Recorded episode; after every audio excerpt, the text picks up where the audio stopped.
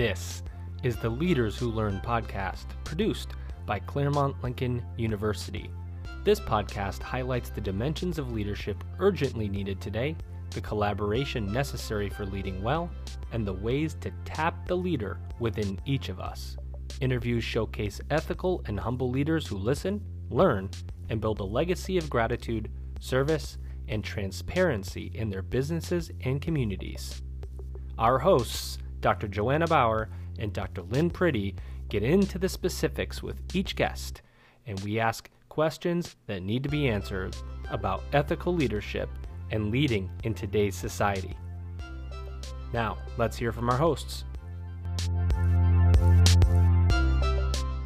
Welcome back to the Leaders Who Learn podcast produced by Claremont Lincoln University. As you already know, at CLU, we explore new, different, and urgently needed forms of leadership. We're your hosts. Today, we have a distinctive leader with 40 plus years of experience in higher education. You probably know him if you've been at a college or university or an accreditation firm. He's learned a lot over those years about how we should lead today and in the future. Bill Pepicello has been faculty at multiple nonprofit institutions, played various administrative roles, been a provost and president, but where you know him, folks, is as president and in fact the sixth president of University of Phoenix. The rest of his bio is online, you've heard it, and so we're jumping right in. Hello, Bill, how are you today? I'm good. How are you, Lynn? Pretty good, pretty good. Um, so we want to get right into the leadership and the business model of higher ed. And so you mentioned in a couple of your blogs, and I know you well enough to know you think the business model has to change. It's broken. So I have a two part question. Let's start with that model. What's needed in the business model? Well, um, I'll, I'll, plagiarize a little bit from Gordon Gee, um, who said, We don't need to get out of the box in higher education as far as the business model goes. We need to blow the box up. Um, and, and I guess my perspective on it is not that it, the business model is broken necessarily. I think it's outdated. Um, the the three-legged stool where you've got state funding, federal funding, and then private funding from various kinds of, uh, of sources, including tuition, simply isn't sustainable uh, at this point, um, in, at least in, uh, in America. You know, the federal funds uh, have been slowly drying up. State funds have been rapidly um, drying up. Yeah, non-existent, in fact. Yeah, yeah pretty much. And increasingly, the, the burden has fallen on, on the student. Um, and, you know, that, that's simply not viable in the long run you know, my uh, perspective has been that there are there are lots of other business models out there that are very successful, um, and I, I, will use the, um, the, the term for profit um, because, as we know, the current business model in higher education, no matter where it is, is in fact a, a for profit model, um, and by that I mean any institution that isn't uh, taking in more money than it's expending is in trouble. And we are, we're seeing that increasingly in higher education as more and more, especially smaller and unfortunately liberal arts institutions are going out of business or they're being acquired or they're, they're merging. All of that is as a result of um, an essential business model that uh, that is sort of limping along if it's not outright failing. It's why we see things like uh, Purdue and Kaplan and, uh, and, and, other sorts of partnerships uh, coming along right now. So, it, in the midst of all this, we also have COVID and the social unrest. Do you think either will have a long term impact on the model? Yes, to both. Um, I'll, I'll start with the with the unrest. The, un, the unrest right now is part of a of a larger issue, I think, for for higher education, and that is for basically all of its history. Higher education has never been mired in things like um, sexual harassment or bigotry or uh, really uh, so some of the, the, the uglier politics that we've seen in the last decade or so. Higher education's job was to rise above that, study it, report on it, and inform uh, inform the rest of us about what's going on. Well, in the last, especially in the last decade, and one of the best examples is, of this is the, the Me Too movement. Suddenly, higher education was open to a whole host of ills that previously it only studied and was not part of. And I think higher education continues to struggle with that. You see the number of, of leaders in higher education who are um, sometimes losing their positions, resigning their positions, or certainly are under fire for any number of, of issues from, uh, from financial, uh, you know, financial failure to um, personal failures of, of various kinds that we wouldn't need to go into. And higher education is really struggling with those things because it's, it's hard to, to really study it um, sort of objectively if you're also in the middle of it uh, and suffering from it. So I think that that's going to continue as higher education actually becomes part of culture as opposed to um, an, you know, an objective observer on the outside. So wait, I want to before you go to COVID. That is such an interesting point because it it really does signal a shift that higher ed has ha- has got to become part of the real world and be a player in the real world. I'm going to get to your leadership exactly. soon um, as opposed to being a place where students go before they get into the real world. Just, just such a, I just really wanted to push on that because I think that's a really insightful point. So now talk to us about COVID. Okay. And, and, and the advent of everybody online. Sure.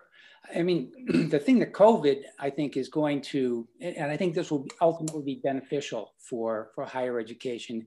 COVID is going to be one of the, the major, one of the major uh, impetuses for pushing higher education into the real world.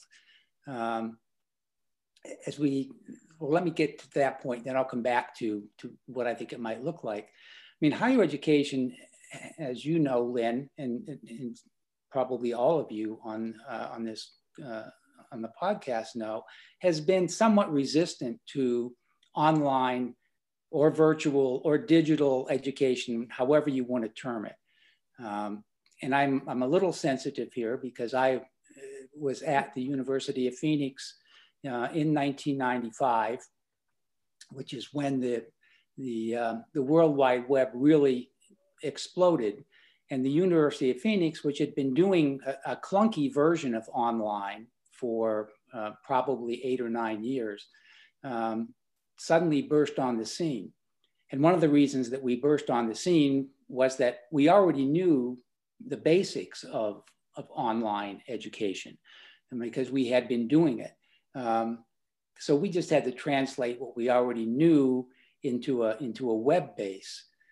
And then uh, driven by our founder, John Sperling, who's one of the most interesting people mm-hmm. uh, I ever yes. met, yeah.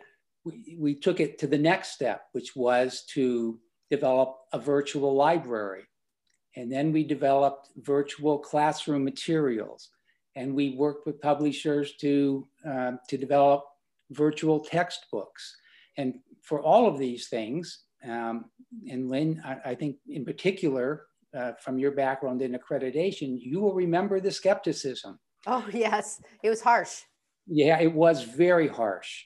Um, I can remember times when I walked into meetings at uh, certain accreditation agencies, and people actually got up and left when I came in the room uh, because of what I represented. And at this point now, some decades later, we see that everybody is doing at least some online. There are many virtual libraries. There are a variety of um, of publishers who are mostly online. I, I, think of Pearson, for instance, is a, is a good example of that.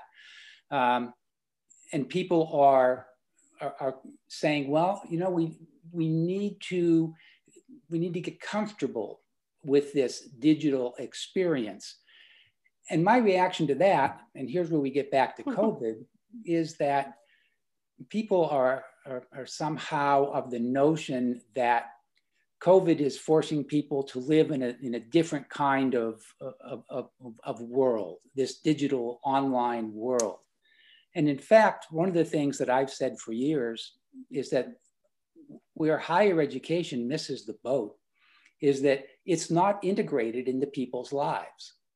And the example I always use, um, at least my favorite example, is online banking.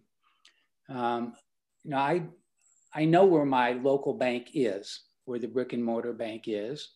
And I know that if I go there, it's populated by um, very pleasant, well groomed young people um, who will try to help me if I come in there. And despite the pleasantness of that environment, I don't want to go there. And I don't want to talk to those young people. I want to do my business as, as efficiently as possible. And if I can do that online, then I don't need to see them. Now, if I do need to see them, I want them to be there. But that's, that's another, another matter. But you know, the same is true uh, increasingly now for places like Amazon, where there's there's no really no need to go to a to a store to, to buy clothes, for instance, unless you want to try them on. And frankly, at my age, I don't want to try on clothes in front of young people. Um, so I, I tend not to do that. Good point. Um, but once I know what I like, whether it's shoes or shirts, um, I can order it and someone will bring it to my door. Now, somehow higher education has taken the, the stance, and, and at least until fairly recently, that they don't work that way. You must come, it must be done in person, um, that, that knowledge resides in the faculty in the library, um, and that is where knowledge is disseminated from. Well, we all know that's not true in general. Um, knowledge is everywhere. And if, if students are, uh, are forced into artificial situations to access knowledge, they'll find other ways to do it. Other ways like Wikipedia and, Google, which sometimes may not be as, um, as reliable as, uh, as traditional ways, but are certainly more accessible. And I think that what we have seen slowly happening is that as, as students increasingly uh, demanded that, uh, that knowledge, that services at higher education become more accessible, institutions have moved in the direction of online classrooms, of online resources, at services such as admissions or financial aid. COVID has accelerated that process. Um, and it's accelerated it sometimes in painful ways. Excuse me. As you, um, as you will have noticed, a number of institutions have uh, tried to open their uh, physical campuses this fall with varying degrees of, of success, some of them not very successful at all having to close down after just a, a very short time being open. Um, and I have been, uh, although I'm I have been retired now for several years, I've been uh, contacted by institutions and by learning platform uh, companies to, to help them figure out how to navigate quickly through, uh, through the new world that, that we have to live in.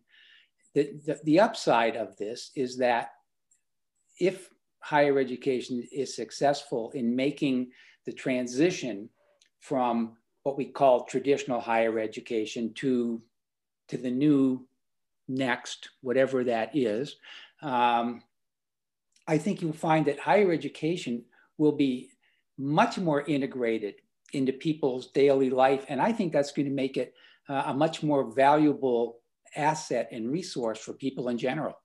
You know, we want to continue this theme, and I had a, a, a we're going to come back to your focus on leadership because I know Joanna is pinging me because she wants to ask you the logical follow up question to this. So, Joanna, jump in here. Yeah, exactly. The the follow up question to that, that of course uh, is directly aligned with what Claremont Lincoln University is. We really focus on the application of the mm-hmm. information, and the integration is what you've been talking about. And so, if we're talking about working adults, the need for prior learning uh, assessment, that sort of thing, direct alignment of work, and then if we move into reskilling and upskilling the fourth industrial revolution, of course, comes into that. And you brought up questions of accessibility as well. So, in that experience, is higher ed really serving the needs of students now? And how will they be able to do that into the future? Okay. Well, uh, the short answer uh, is no, it's not doing that now. The more gentle answer is it's higher education is increasingly realizing that it's not meeting all the needs of today's students. The, the issue becomes that this is not something that we can study and opine and theorize about. It, it needs to uh, it needs to be done. Um, and you know the, what you described as an institution, I think, is where higher education ultimately um, will be going mean, higher education was always looked at um, as what's called a, a, public good, which somehow means it, it was set apart from the rest of society. And the reason it was looked at that way is that higher education in America was originally designed for a very elite class of, of students who were already going to be successful in life, and they were the only ones who had access. Um, over the years, with things like the GI Bill um, and, and eventually online education, education became democratized. It became um, accessible to the general public. And that led to an evolution where um, higher education in particular was looked not looked at not just as a public good, but as a public commodity. And there will be people listening to this who are at this point going to turn off. but they but they have to listen. They have to listen because you're making a really critical point. And, I, and I'm going to jump with the question after this. So keep going here.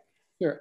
Yeah. I mean, I mean that the whole deal with with University of Phoenix was application and accessibility. Right. And, you know, university. The working adult, the working adult, even beyond the community college, right? Right. Well, and but the working adult is now just the the post secondary person.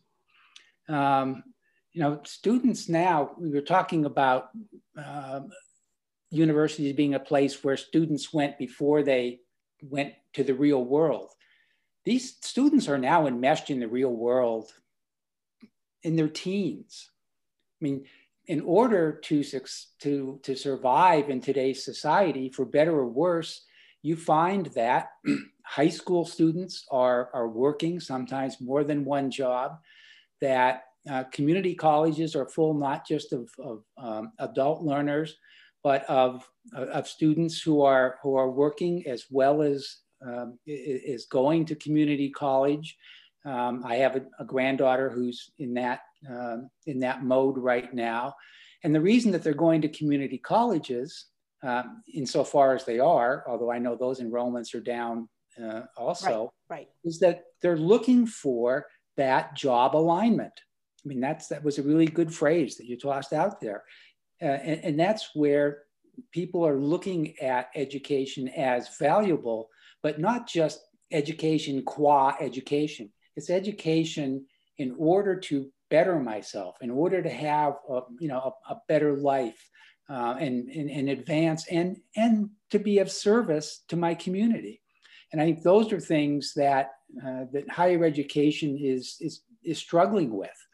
Um, you know, well, and for me, it also I'm I'm going to jump in here. No, jump in, Joanna. also not, you have to go to a higher ed institution before. You, eh, for me, it's about jumping in wherever you are. If I want to go back and upskill or reskill at whatever age, I should be able to do that. It's not a specific trajectory that has to happen in a specific order. You're exactly correct. Um, and one of the things that, that people are asking me about um, is, well, how do we put together um, either a, a, piece of our university or, or a separate entity that does exactly what you just described, that it's there for people with what we used to call stackable credentials. Exactly. Right. Yep. Right. But basically, people come to us for whatever they need whenever they need it. Right. And if they do need um, a higher kind of credential at some point, we, we sort of cobble that together. But you know, I'm finding that employers are, are basically less and less concerned with, with degrees and more and more concerned with just job skills. Mm-hmm. And, and so I'm hearing you say, just to point out, and because Joanna's next question is right on topic of this as well. But I'm hearing you say, so this is, I, I heard you say a bolt on. The unit, this, these colleges are asking for a bolt on, but it's actually it should be the core to be built on, as opposed to just uh, this little extra piece. It's where even the traditional, even the 16 year olds are going. That that there's that the whole idea of the classic traditional education is being upended, even for those we've kind of preserved to go to away to college in the dorms and in the theory and in to kind of the study outside the real world. I'm hearing you say it's it, it literally it's it's a total shift of where the priority is for all of higher ed. Yeah, uh, yes. I'm, what I'm saying is we're, we're moving rapidly in that direction. Yep. Um, some places are moving much more rapidly. Um, other, you know, other places are, are going to be more monolithic. Some of our, the, the larger education education institutions, both public and private, won't need to do it as quickly. But what, what you're really talking about here is a redefinition of what we used to call a comprehensive university or a comprehensive exactly. education. And I, I, think you're right that uh, the core of it is going to look much different. I mean, one of the things that um, that Lynn knows that others of you may not is that my first assignment at University of Phoenix was to build a general education program. yeah, absolutely. It was degree completion when I came there, and my job was to put on the, the first two years, just like every other comprehensive university and I, I think we're going to see a, a, shift away from from that kind of, of thinking and structure. Oh, I, general education is a whole nother podcast, Bill. We could really yeah. fly on that one because I have all different ideas about social change and sustainability as general ed. But either way, Joanna, go go with your corporate question. Yeah. So if we're talking about a complete reimagining of the educational structure in higher ed and not having this trajectory, where do you see the corporate universities? So credentials from Amazon or eBay or Logitech or you know those sort of partnerships or from a corporation. Do you see them displacing, complementing, or maybe outpacing traditional higher ed? But and then a secondary question to that is, where will the curricula be developed then? Uh, who's going to be in charge of that? What do you think? A really good question. Um, I think in general, you know, corporate education was was very uh, a very hot thing in, mm-hmm. in the 80s mm-hmm. and early 90s. We had in Phoenix, we had Motorola University, for right. Yep. Yeah, it was it was one of the biggest and, and, and best known. Um, there, the, the curriculum was developed. Um, depended on what the what the skill set was you were looking at. Um, the hard skills were developed by um, by Motorola itself, um, employees who, uh, who in, in some measure, University of Phoenix helped train to develop the curriculum. Um, and in the softer skills, it, those were developed by community colleges and, and by University of Phoenix. But to get to the, to the heart of your question, which is what's the place of, um, of that kind of education going to be, it's going to be interesting to see. Um, it's at least going to compete with community colleges and uh, colleges and universities because that kind of education can be done much more quickly inside the um, inside the corporate structure um, than it can having to go through curriculum committee, mm-hmm. you know, uh, college committees. Not that there's anything wrong with those, but at this point, they they become more more barriers. Now, the content and, and, the development at one point would have been an issue because there was the academic world and the corporate world, and never the twain shall meet. But now uh, the corporate world is smart enough to understand Amazon is, is a place that does. Um, Pearson is, is, is a really good example of this in that if you have a, a, a structure that has content, you can find course developers and faculty who will, are more than willing to do the work to put together a curriculum for you. Um, and part of this is sort of um, a fallout from what's going on in higher education, where you find that, that faculty are, are being displaced for, for many different reasons, uh, many of them good faculty. But also, there are a lot of faculty who, who, who get it. They understand that, uh, that education is a commodity, but they also understand what the value of it is to the student and they're willing to participate in what could become a, a new model in, in some ways. Like a freelance model? Did you hear that Claremont Lincoln University has just released a brand new graduate degree program, a Master in Public Administration? Our MPA program is absolutely incredible. Students will learn ethical leadership and socially conscious skills necessary to create sustainable social change in their workplaces and communities. Check out claremontlincoln.edu for more information. Um, are faculty strongholds or i mean I, I, I, agree with you there's a whole new role for mm-hmm. faculty mm-hmm. extraordinary innovative faculty to play yeah. here now that's you just brought up a really good point that i hadn't thought about um, there might be some enterprising faculty uh-huh. who put together a, right. you know, mm-hmm. we are the best of the best. Yeah. Yeah. What What do you need? Where do you need it? Yeah. And, who do you want us to work with? Uh, boy, that's a really cool idea. Yeah, because they're in there. They're in the trenches, so they're the ones that are going to know what's happening right now the most, anyway. Right. I mean, what's happening now is uh, corporations are they'll contact a um, whether it's a community college or someplace like University of Phoenix, where there are uh, a good number of part-time faculty, and reach out to those part-time faculty and say, "Hey, how would you like to to put even more food on the table?" Mm-hmm. And, and you know, it would put teaching and learning straight at the center. Yeah, interesting because they're the folks who really do know it and then things could wrap around it again now that actually could help traditional higher ed for the ongoing research needs the uh, liberal arts and the study need i mean that there is a place there's this love i mean it's extraordinary the diversity in the higher ed landscape and this actually could free up the elephant to get out of the middle of the room so you still could have your research use with their big agendas for change mm-hmm even though they're integrated, but even your liberal arts, where folks actually do study and really try to understand the big philosophical movements of culture and society. I mean, it. I mean, there are possibilities there. You think or not? Am I just trying to hang on to the past? I'm not trying to hang on to my general ed. No.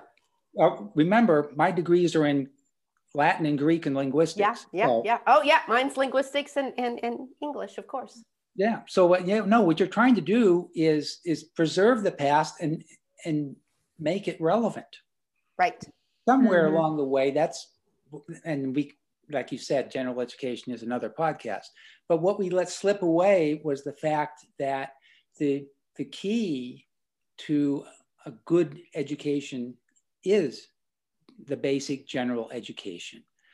And, and we sort of left the value of that um, or we gave it lip service Right. For instance, if you ask employers, you know, what skills do you want in, in the people that you hire? They say, or they will say, good communication skills and critical thinking. Right. No, they don't. Absolutely.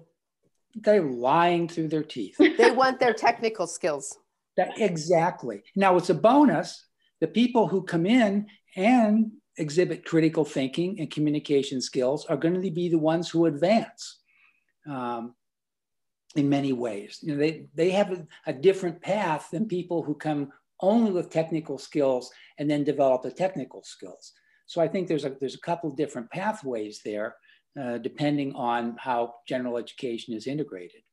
And, and you said the key word there, the integration. It was always kept separate, which there's a whole host of reasons there that come with unions and job protection, all sorts of other things. Yep. And um, versus, but but that's what we're beginning to see. Uh, Claremont Lincoln really focuses on integrating real leadership by doing it. And so I, I want to shift now again back to the blog you've had for a couple years on leadership because you've emphasized something we're trying to emphasize, and that is that you say leaders are revealed versus made and that you there's a distinctiveness about you learn to lead by doing. You basically take everything related to leadership i believe you said you make it your own versus adopt a theory and study it and and you literally just get out there apply it learn fall get back up again talk a little bit about kind of your thinking about leadership well i got nothing left to say you just said it all okay, okay, then let me ask the next question. What so what are the attributes and skills leaders really need now, given everything we've talked about this new playing field? Yeah, and and you know I was being a bit facetious, but so go on, jump in, say what you want, Bill. well, I think that you know my basic approach to leadership, and let me start by saying I've never taken a course in leadership until I retired, I'd never read a book on leadership. Wow. Um, I'd seen some lectures, um, but I was too busy doing it and, and learning what it was. I mean, I, I was thrown into the fray on, um, on many occasions. And um, Lynn, now you have a, a perspective on my career, which is at University of Phoenix, there were no rules, there was no theory for what we were doing. Nope. We every day we stepped onto the field of play. We didn't really even know what the rules were, but we figured them out as we went along. Um, and I'm, if anybody, if you ever look at it, uh, at my blog, um, there is actually a book on Amazon called Leadership on the Field of Play um, that nobody's ever read, but it's but it's there. I, I quote Yogi Berra a lot, Mm-hmm. And what Yogi said was, in theory, there's no difference between theory and practice. In practice, there is. And you, that's one of those yogiisms you have to sit and think about for a while. But what he's saying is that leadership is, is contextual, um, which I agree with. Um, a lot of it goes to uh, to paying attention, um, to, to, to, having a sense of, of, of self awareness. Um, and what I, what I mean when I say that I don't think you can, you can make someone a leader. Um, I mean, I, I know lots of, of folks, uh, myself not included, who can quote you all sorts of leadership theory and you know the, the 10 steps to being a good leader. And there's nothing wrong with those things. I think those things can be helpful to people. But if you don't have that je ne sais quoi um, to lead people the theory just doesn't help very much. Um, so that's what i mean when i say leaders are, are exposed they're the people who come onto the field of play and say, huh, well, let's try this. Let's take this risk. Um, let's, let's take on the hardest job that there is here and see if we can be successful at it. And those are the, uh, are the kinds of folks who, um, who, to my mind, have what I call the leadership gene. And, and, and it develops through experience. And to the extent that I was a, a leader, that's how it came about for me is that, you know, I, I would, you know, for instance, take coming to the University of Phoenix and building the, the first two years of a, of a general education program for what University of Phoenix was in those days was, was a great risk. I mean, I left a, uh, an interesting position. Actually, it was, since some of you are in California, I was with National University in mm-hmm. California, and I was a regional administrator. And I, I left that to, uh, to go to University of Phoenix because I, I believed in what they were doing. It was a, an enormous risk, um, but it, it forced me to either develop my leadership ability um, or to, to join the ranks of the unemployed, um, probably in, those days. So, you know, that's sort of my take on it, which is, I know it, it is anathema to, to, to lots of folks out there who, who, who teach leadership, but I think you can, you can certainly teach lots of, of useful principles um, and, and theory, but um, it, it's there's no there's no recipe. You you can't take the theory and and and go out and and apply it and suddenly you're a leader. It's not like putting together an IKEA bookcase. Um, although maybe that's a bad analogy because that's hard to do. Um, so you know, no, this is going to be interesting. If folks listen to this podcast along with uh, Edgar and Peter Schein podcast, it really raises some really core questions about some fundamental abilities of leaders as opposed to the or, or, within which you then apply things you may pick up from books and theory but it really it, it speaks to these um, developed experience and behaviors that that come about Joanna, where you want to go next? Yes, and that leads me to a question uh, talking about your book, Leadership on the Field of Play. And so, if we're really focusing on experience and how that looks, in your your book, you talk about how your team faced many successes and, and some failures. so, yeah. I'm curious, what do you consider your most important failure, and why do you think that's your most important failure? Wow. Well, first of all, I, I would I, I would never say I failed. Um, I, I would expect that from you, Bill. Yeah, that's right. Because you turned it into something. But that's why it's most important because you turned it into something. Exactly. I mean, I um, I went off on somebody on LinkedIn a couple of weeks ago. Some, someone was giving leadership uh, advice, and they said, "Expect to fail; it will make you better." And I said, if you expect to fail, you will fail. I never expected to fail. So that when I had a setback or I hit a bump in the road, it wasn't a failure, it was a learning experience. Right. And from that learning experience, I said, oh, I guess I won't step on that mine the next time I, I walk by it. Um, on the other hand, you know, sometimes I I I took some uh, what I look back at as in, incredible risks. I was in the middle of a of a state um, a state approval um, many years ago, actually in the state of Michigan. Um, hmm, okay. And I was having a, a, really bad experience because the state of Michigan didn't. They were there to look at our curriculum, but the, what they didn't like was that University of Phoenix had, had an accelerated um, model and we had part-time faculty. And so the, the leader of the team said, oh, your curriculum's okay, but we're gonna rec recommend that you not be approved because we don't like uh, your faculty model um, and, and, your, uh, and your accelerated format. And I said, well, but that's not why you're here. And the, the team chair said, I know, but that's what we're going to do. and yeah, exactly. Mm-hmm. So I thought, all right, what, what, you know, what could I do? so I went back to my room and I thought for a short period of time. And then I called the, the team leader and said, This visit is over. Take your team, go home, go back to, to your state agency, and I'll see you around. and then I then I called my boss at University of Phoenix and said, "Guess what I just did?" And to her to her credit, all she said was, "You better know what you're doing." Um, Interesting. course, I had no idea.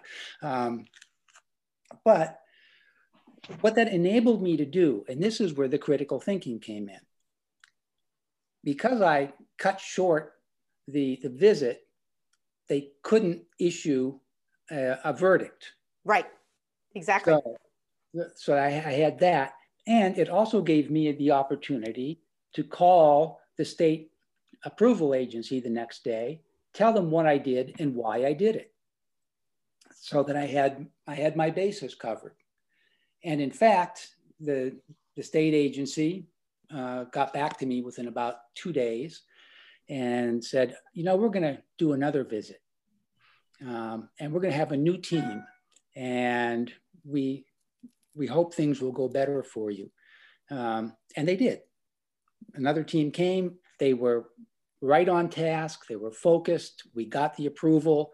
And the team chair from the state agency who had been there uh, the first time, unfortunately, was looking for employment elsewhere at that point. Um, my perspective on that was better her than me. Um, but that's the kind of, you know, that was a case where liberal arts helped, but it was, the, you know, whatever kind of leadership there was there, um, you know, which involved risk taking, uh, worked out, at least in that case. Well, it's also a, just a, it's a perfect reflection of how underlying values and assumptions about what matters and and what doesn't. You know it, it, it just it confronts people and it takes a while. And university of phoenix did that over and over and over again. They actually confronted people with really tough questions that challenged assumptions. And and um, very interesting story really interesting story. That's exact that good choice. Yeah well, thank you.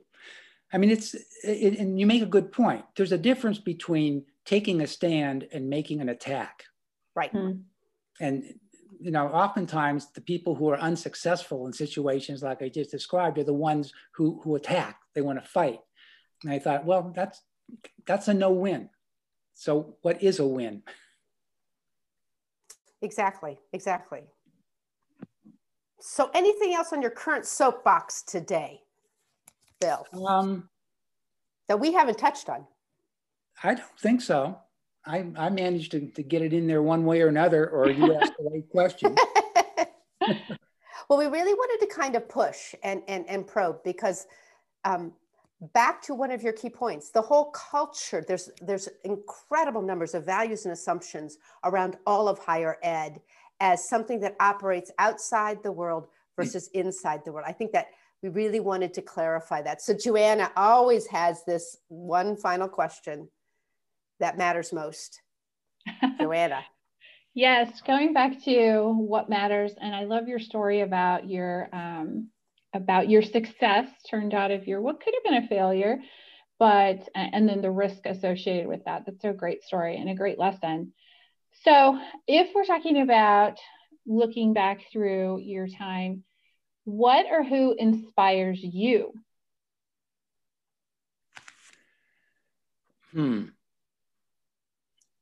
Are you looking for one answer or a set? A set, whatever you want to give us. well, I think, you know, early in my career, and I, I spent the first 15 or 16 years of my life as a as a research professor. Mm-hmm. Um, and you know, I I studied uh, the uh, the structure of certain kinds of subordinate clauses in Western Indo-European languages. You want to hear more about that? Hey, I we can have another podcast on that one, Bill. I, I I love stuff like that. yeah, well, I was I was not popular at uh, you know at, at, cocktail parties with that, um, but I as I as I began, to, I was teaching. Actually, here's a here's a good part of the inspiration. I was teaching uh, an AARP class in mythology, and I was by far the youngest person in, in the room. I was probably in my late 20s or early 30s, and you know the other people were the age I am now. And as I was explaining mythology to them, they provided the most amazing input to me.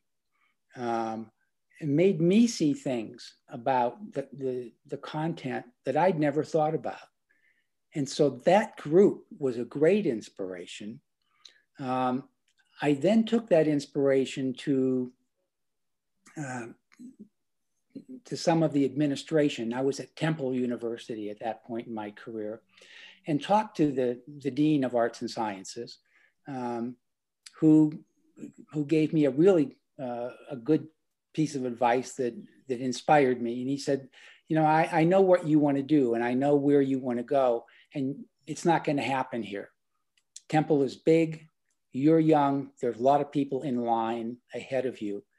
If you are willing to be flexible, if you are willing to move, if you are willing to push yourself, you can you can achieve what it is you want.